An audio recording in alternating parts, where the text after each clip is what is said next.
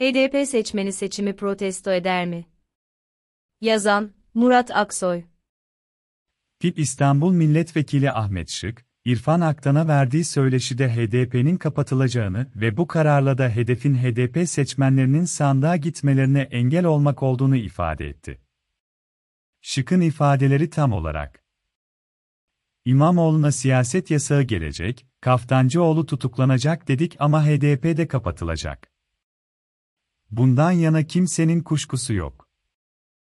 O dava üzerinden pek çok insana siyaset yasağı getirilmesi talep ediliyor. Bunların hepsini yapacaklar.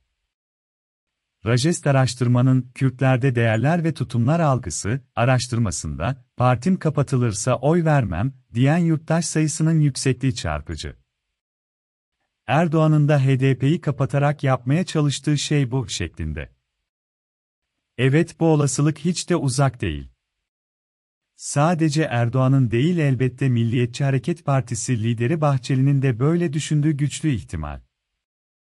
Nitekim HDP'nin kapatılması konusunda ilk işaret fişeğini Aralık 2020'de Bahçeli mecliste vermişti. Nihayet, 2 Mart 2021 tarihli grup toplantısında, Türkiye bir hukuk devleti ise HDP'nin kapatılması acildir, hayatidir, şarttır. Ayrıca başka bir adı altında, mesela Demokratik Bölgeler Partisi isimli paravan terör oluşumu çatısıyla bile tekrardan faaliyette bulunmasına fırsat verilmemelidir, ifadelerini kullanmıştı. Bu konuşmayı takip eden süreçte partinin kapatılma davası açılmıştı. Cumhur İttifakı'nın hedefi ne? HDP'nin kapatılmasını isteyen sadece Cumhur İttifakı değil kuşkusuz devlet içinde bir grubunda aynı görüşte olduğu açık. Bu ittifakın hedeflerini şöyle sıralamak mümkün.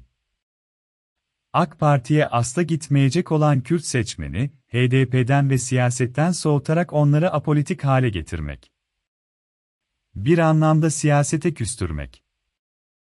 Parti tabanından parti yönetimine, Türkiye Partisi değil Kürt sorununun önceleyen bir parti olalım, baskısını arttırmayı sağlamak. Böylece HDP'nin kimlik partisine dönüşerek batılı seçmen gözünde itibarsız hale geleceği düşüncesi var. Ve de PKK'nın HDP üzerinde siyasi vesayet kurmasının da yolunu açması ve var olan etkisinin de arttırılması olacaktır. Bu yolla devlet ve siyasi iktidar, HDP kimlik partisi oldukça bölgeye sıkışmasını, desteğinin azalmasını ve daha kolay ve yoğun biçimde kriminalize edilerek seçmenle arası açılması hedefleniyor. Elbette son hedef de HDP'yi siyasetin dışına çıkararak muhalefet ile ilişkisini engellemektir. Kürt sorunu yok diyerek Kürt seçmenden oy almayı ikincileştiren siyasi iktidar, HDP'nin ne olursa olsun muhalefet bloğu ile bir araya gelmesinin önünü de kesmek istemektedir. Ve bunun için her yol denenmektedir. Deniyor da.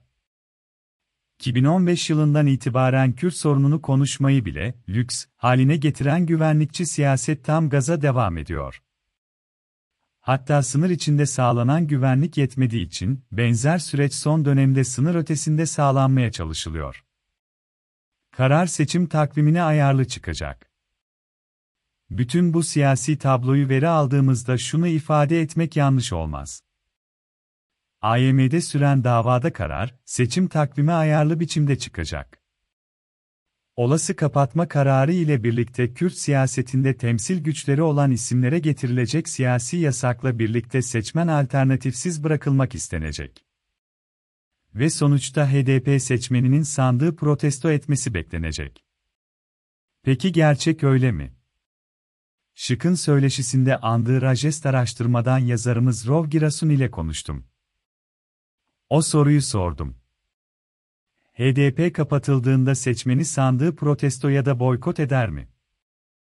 Girasun, iktidar bunu istese de gerçek iktidarın istediği gibi olmayacak. Bizim araştırmalarımızda çıkan sonu. HDP seçmenin %90'a yakın kısmı oyunu HDP'nin işaret edeceği partiye ya da muhalefete vereceğini gösteriyor, dedi.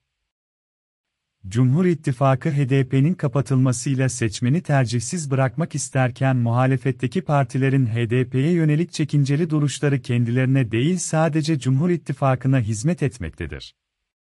Siyasi iktidar, iktidarını korumak için her şeyi yaparken ve yaptığı her şeyi kendine meşru görürken, muhalefetin kendini iktidara götürecek adımlar atarken, iktidar ne der, söyleminden çekinmesi de Türkiye'ye özgü bir ironi olsa gerek.